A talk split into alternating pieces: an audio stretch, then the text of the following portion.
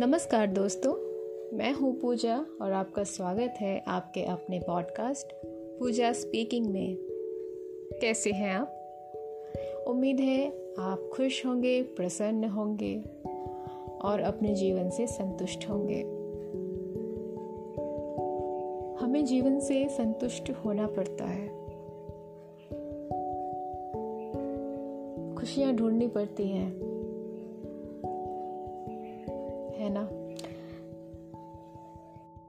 क्योंकि खुश रहना है या नहीं रहना है, ये तो हमारे हाथ में होता है। कुछ लोग किसी भी परिस्थिति में खुश रह सकते हैं। और कुछ लोग चाहे कितनी भी अच्छी हो, परिस्थितियाँ सकारात्मक हो, फिर भी दुख उनके मन मस्तिष्क से निकलता नहीं है। तो खुश रहना, संतुष्ट रहना, ये हमारी चॉइस है। महत्वाकांक्षी होना बुरा नहीं है, गलत नहीं है। किंतु महत्वाकांक्षा के पीछे का भाव सकारात्मक होना चाहिए, ऐसा मुझे लगता है। तो क्या आप अपने जीवन में संतुष्ट हैं? अपनी ज़िंदगी से संतुष्ट हैं? या फिर हार मान चुके हैं? निराश हो चुके हैं? थक गए हैं। ज़िंदगी कहाँ लेकर जा रही है, कुछ समझ नहीं आ रहा। सब कुछ करके देख लिया। रिश्ते, नाते, प्यार, मोहब्बत, कर्तव्य, फ़र्ज़, दायित्व, धर्म, सब निभाकर देख लिया। अपने मन का कुछ मिल नहीं रहा। सिर्फ़ दिए जा रहे हैं। और कुछ भी हासिल नहीं कर पा रहे हैं, कहीं भी पहुँच नहीं पा रहे हैं। क्या ऐसी स्थिति है? तो देखिए अपनी ऊर्जा कहाँ लगा रहे हैं? किन लोगों पर लगा रहे हैं? किन परिस्थितियों पर लगा रहे हैं? उसके पीछे का आपका भाव क्या है? जो ऊर्जा आप लगा रहे हैं, जिन लोगों पर लगा रहे हैं, क्या उन्हें वो चाहिए? या क्या वो डिजर्व करते हैं? कई बार ऐसा होता है कि हम गलत जगह पर अपना समय देते रहते हैं, प्रयास करते रहते हैं। और वो आपको लगातार बताते रहते हैं कि हम पर प्रयास मत करो। हम पर अपना समय मत लगाओ। कैसे बताते हैं? अपने उत्तर से, अपने एक्शन से, अपने व्यवहार से, अपने नज़रिए से। अगर कहीं से कुछ मिलना होता है तो बिन मांगे ही मिल जाता है। हम ज़्यादा कुछ करें या ना करें, मिलना होता है, भाग्य में रहता है तो मिल ही जाता है। भाग्य में इसलिए कह रहे क्योंकि मैं ऐसा मानती हूँ कि हमारे भाग्य तो हमारे कर्म ही बनाते हैं। तो अगर हमारे कर्म वैसे हैं तो हमारा भाग्य भी वैसा होगा। और अगर भाग्य होगा तो जो मिलना होगा, मिल जाएगा। उसके लिए बहुत ज़्यादा प्रयास नहीं करने होते हैं। कम प्रयासों में ही चीज़ें मिल जाती हैं। अगर नहीं मिल रही है तो या तो अभी उनका सही समय नहीं आया है, या फिर वो जगह, वो परिस्थिति ही गलत है। गलत इन द सेंस कि आपके लिए नहीं है वो। आपके लिए शायद कुछ और हो। और दूसरी बात है कि कई बार कई बार नहीं हर बार ही हम खुद अपने जीवन में वैसे लोगों को वैसी स्थितियों को चुनते हैं जो हमारे हमारे आ, मन के हिसाब से ना हो। हमारे सामने जब आए तो जैसे हम इच्छा रख रहे हैं उसके विपरीत हो या उसकी तुलना में बहुत ही कम हो। ताकि हम वहाँ से जो सीखना है वो सीखें और वहाँ से अपना रास्ता अलग कर सकें, किनारा कर सकें। तो ऐसे में अगर हम ज़िंदगी से संतुष्ट नहीं हैं, या बेहतर होगा ये कहना कि हम लोगों से या अपने जीवन में चल रहे परिस्थितियों से, घटनाओं से संतुष्ट नहीं है। तो हमें ये देखने की ज़रूरत है कि क्या हम सही जगह प्रयास कर रहे हैं। अगले से हमें कैसा रिस्पांस मिल रहा है? हमें वो देखने की ज़रूरत है। अगर वो हमें कुछ सिखाने आया है या कोई कार्मिक संबंध है हमारा उसके साथ। तो हमें वहाँ से कभी कोई सेटिस्फेक्शन नहीं मिलेगा। तब तक नहीं मिलेगा, जब तक कर्म का चक्र पूरा नहीं हो जाता। या हमारे चक्र, हमारे हमारा कर्ज उतर नहीं जाता। और कुछ सोल्स जो हमारे जीवन में होते हैं, उनका उद्देश्य ही वही होता है। उनका जो स्वभाव होता है, उसी के अनुसार प्रकृति उन्हें वो दायित्व देती है, जिससे उनका भी उद्धार होता है और हमारा भी। उनका कोई एक विशेष स्वभाव है, वो स्वभाव लेकर ही वो आते हैं दुनिया में। हम सब एक साथ इकट्ठे होते हैं। वो अपने ही स्वभाव का इस्तेमाल करके हमें हमारे मार्ग पर लेकर आते हैं। और फिर हम अपने स्वभाव से उन्हें उनके मार्ग पर लेकर आते हैं। तो जहाँ तक मैंने ज़िंदगी को समझा है, मुझे तो यही समझ में आया है। तो अगर किसी से हम नाखुश हैं तो उसके स्वभाव को बदलने का प्रयास करना, परिस्थितियों को बदलने का प्रयास करना, एक हद तक किया जा सकता है। इसलिए ताकि हम, हमें ऐसा ना लगे कि हम अपने कर्म से भाग रहे हैं। अगर हम शुरुआत में ही देखेंगे कि ये हमारे हिसाब से नहीं हो रहा, जैसा हम चाहते हैं वैसा नहीं हो रहा तो इसका मतलब कि ये हमारे लिए नहीं है। तो हम अलग हो जाएँ। लेकिन बाद में कहीं ना कहीं, कभी न कभी हमें ऐसा लग सकता है कि हमने तो प्रयास ही नहीं किया, क्या पता हमारी ही कोई गलती रही हो।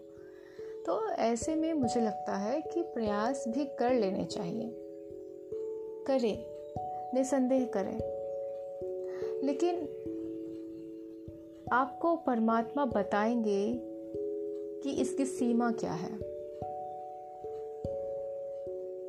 अगर छोटे मोटे लेसन्स होंगे, कोई शिक्षा लेनी होगी तो वहाँ से प्राप्त हो जाएगा जल्द ही। लेकिन अगर यहाँ पे चक्कर कुछ और चल रहा है, कर्मों का बंधन कुछ अलग तरह का है, हमारा सोल कॉन्ट्रैक्ट कुछ अलग है तो बड़ा मुश्किल है वहाँ से सुखदायक नतीजे आना।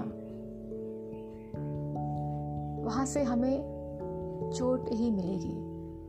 हम इतने चोटिल होंगे, इतने चोटिल होंगे कि अंत में एक समय ऐसा आएगा कि हमें चोट लगनी ही बंद हो जाएगी। तब हमें ये समझ आता है कि हमें यहाँ से यही सीखना था। ये अमुक व्यक्ति या अमुक परिस्थिति मुझे यही सिखाने का प्रयास कर रही थी।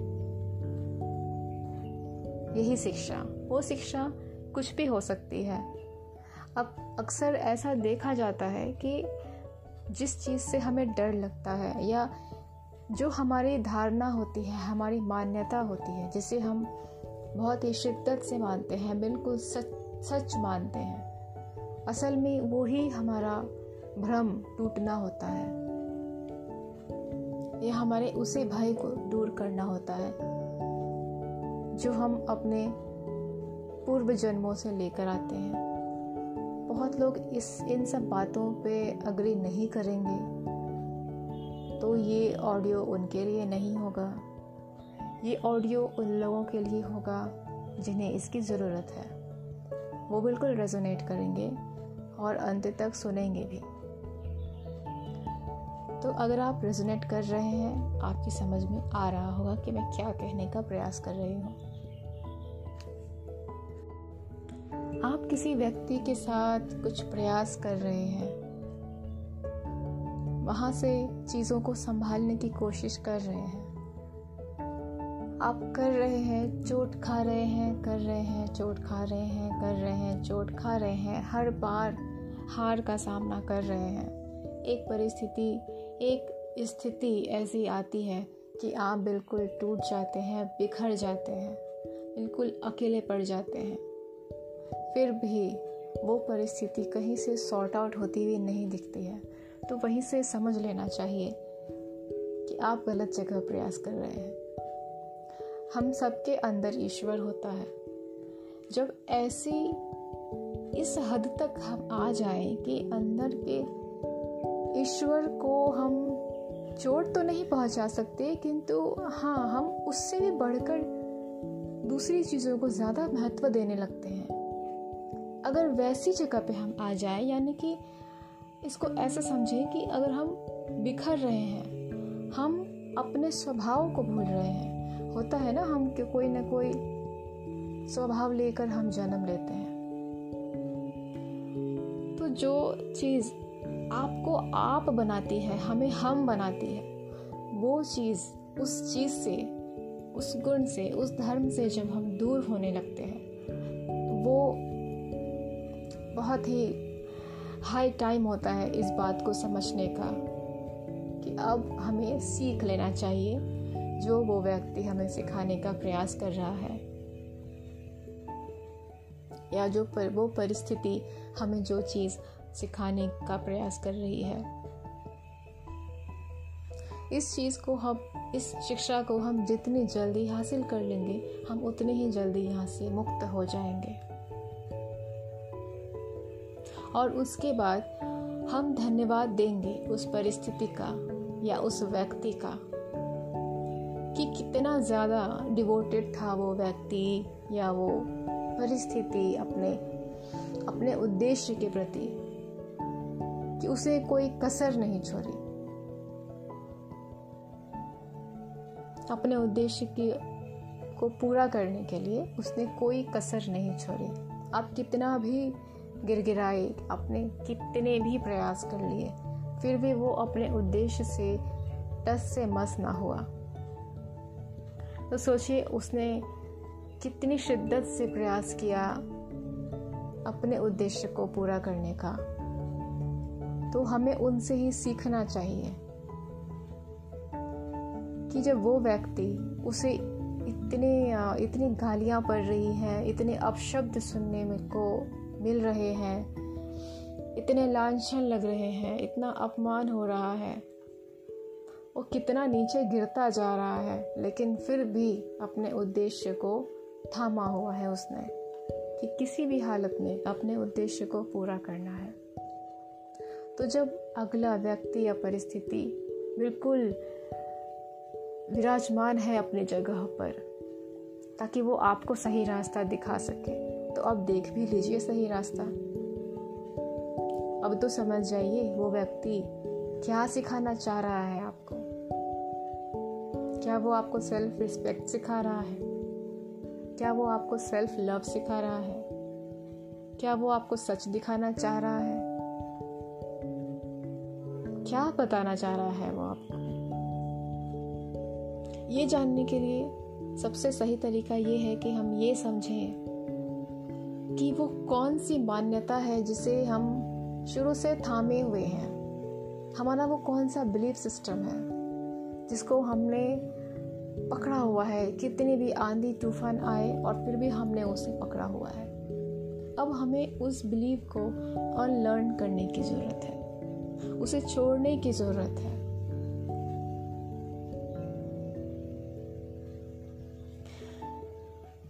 जैसे कि मैं अगर अपना उदाहरण दूँ तो मेरे लिए प्रेम सबसे सबसे महत्वपूर्ण था।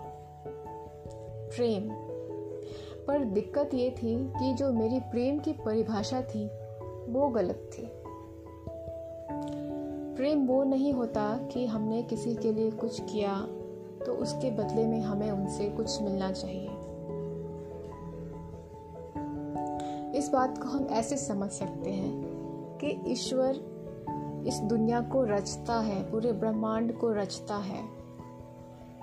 लेकिन उस, उनमें से कितने प्रतिशत उसके बच्चे हैं, उसके क्रिएचर्स हैं, जो किसी भी परिस्थिति में ईश्वर को पूजते ही हैं या प्रेम करते ही हैं, निन्यानवे प्रतिशत उस, उसके बच्चे या तो सुख के मज़े लेते रहते हैं और दुख आने पर ईश्वर को दोष देते हैं।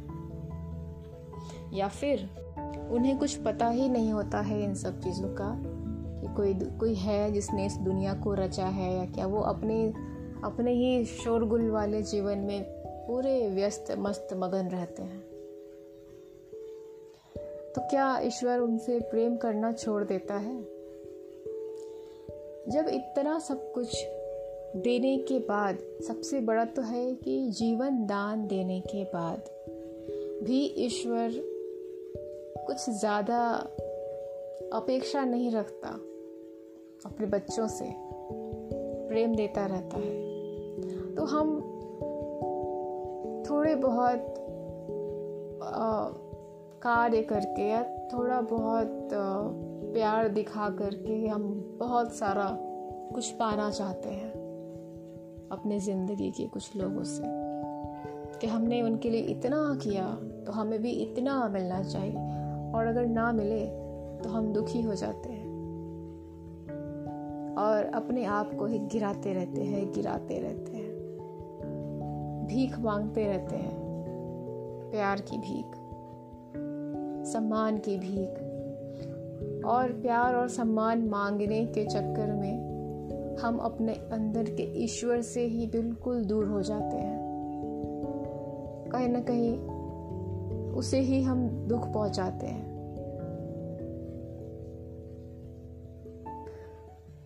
फिर जब मैंने सच में जाना, अनुभव किया और समझा तो मुझे ये पता चला कि प्रेम की ये परिभाषा तो होती ही नहीं है। कि हमने कुछ दिया तो हमें उसके बदले में मिलना चाहिए। ये तो व्यापार है। ये प्रेम नहीं है। प्रेम तो वो है जो ईश्वर करता है अपने बच्चों से। प्रेम तो वो है जो जीसस ने हमें उसका एक उदाहरण दिखाया था। जीसस आए थे धरती पर। और धर्म का ज्ञान दिया, सिखाया। लेकिन अंत में लोगों ने क्या किया? उनके साथ उन्हें लटका ही दिया ना। लेकिन अपने उस जन्म के उस अवतार कह लें या जो भी कह लें तो उस उनके जीवन के अंत अंत में उन्होंने क्या कहा ईश्वर को? उन्होंने कहा कि इन लोगों को माफ़ कर देना।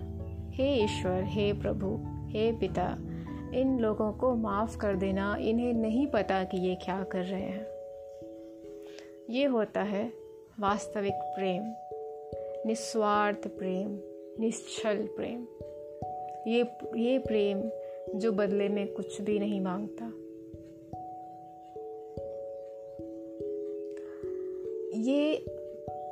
प्रेम की ये सच्ची वाली जो परिभाषा है, इसको मैंने जाना और मैं इसको सीखने का प्रयास कर रही हूँ।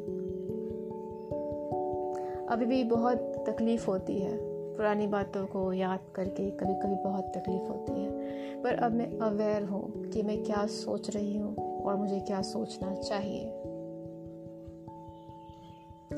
तो इसीलिए, अगर आप भी कहीं किसी जगह पर प्रयास कर कर के थक चुके हैं तो उस समय आपका पहला पड़ाव ये होना चाहिए कि आप ये समझें कि जहाँ आप प्रयास कर रहे हैं, आपके प्रयास विफल क्यों हो रहे हैं? वहाँ से क्या सीखने की ज़रूरत है? वो व्यक्ति, वो परिस्थिति आपको ऐसा क्या सिखाने का प्रयास कर रहा है, जो सीखने के लिए आपने जन्म लिया है?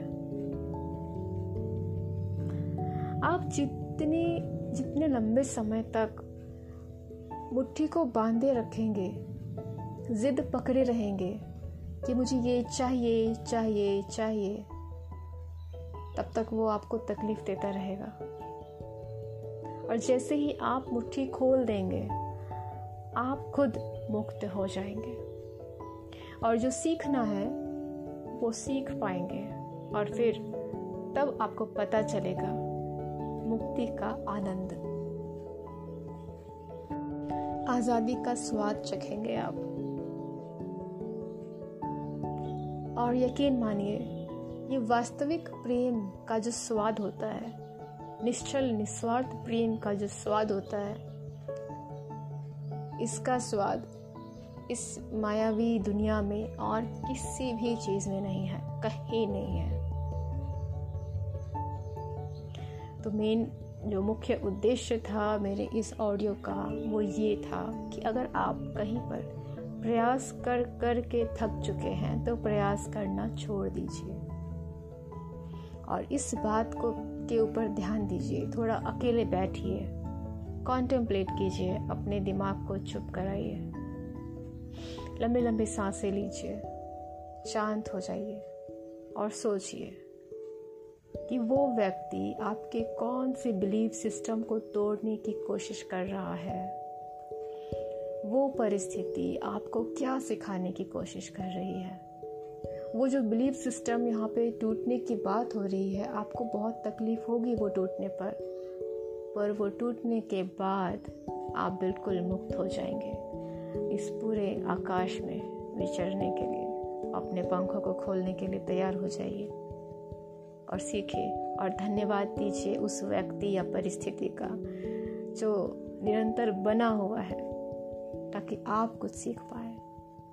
जब आप सीख जाएँगे तो आप उसके लिए ट्रिगर का काम करेंगे और वो व्यक्ति या वो परिस्थिति भी मुक्त हो पाएगा। क्योंकि वो भी बंधा हुआ है ना कॉन्ट्रैक्ट में। वो भी आया है आपको सिखाने के लिए। जब तक आप नहीं सीखेंगे, तब तक वो भी नहीं सीख पाएगा। आप जल्दी से सीख लीजिए क्योंकि आप जागरूक हैं। आप आध्यात्मिक रास्ते पर हैं। तो आप जैसे ही जागेंगे तो जो अगला व्यक्ति है, उसका काम पूरा हो जाएगा। फिर उसकी जागृति का समय आएगा, जिसमें आप उसकी मदद कर सकते हैं। कितना सुंदर है ना ये? चलिए, इसी के साथ ऑडियो को ख़त्म करते हैं। मिलते हैं अगले ऑडियो में। तब तक के लिए goodbye take care I love you all and thank you so much मुझे यहाँ तक सुनने के लिए thank you so much bye take care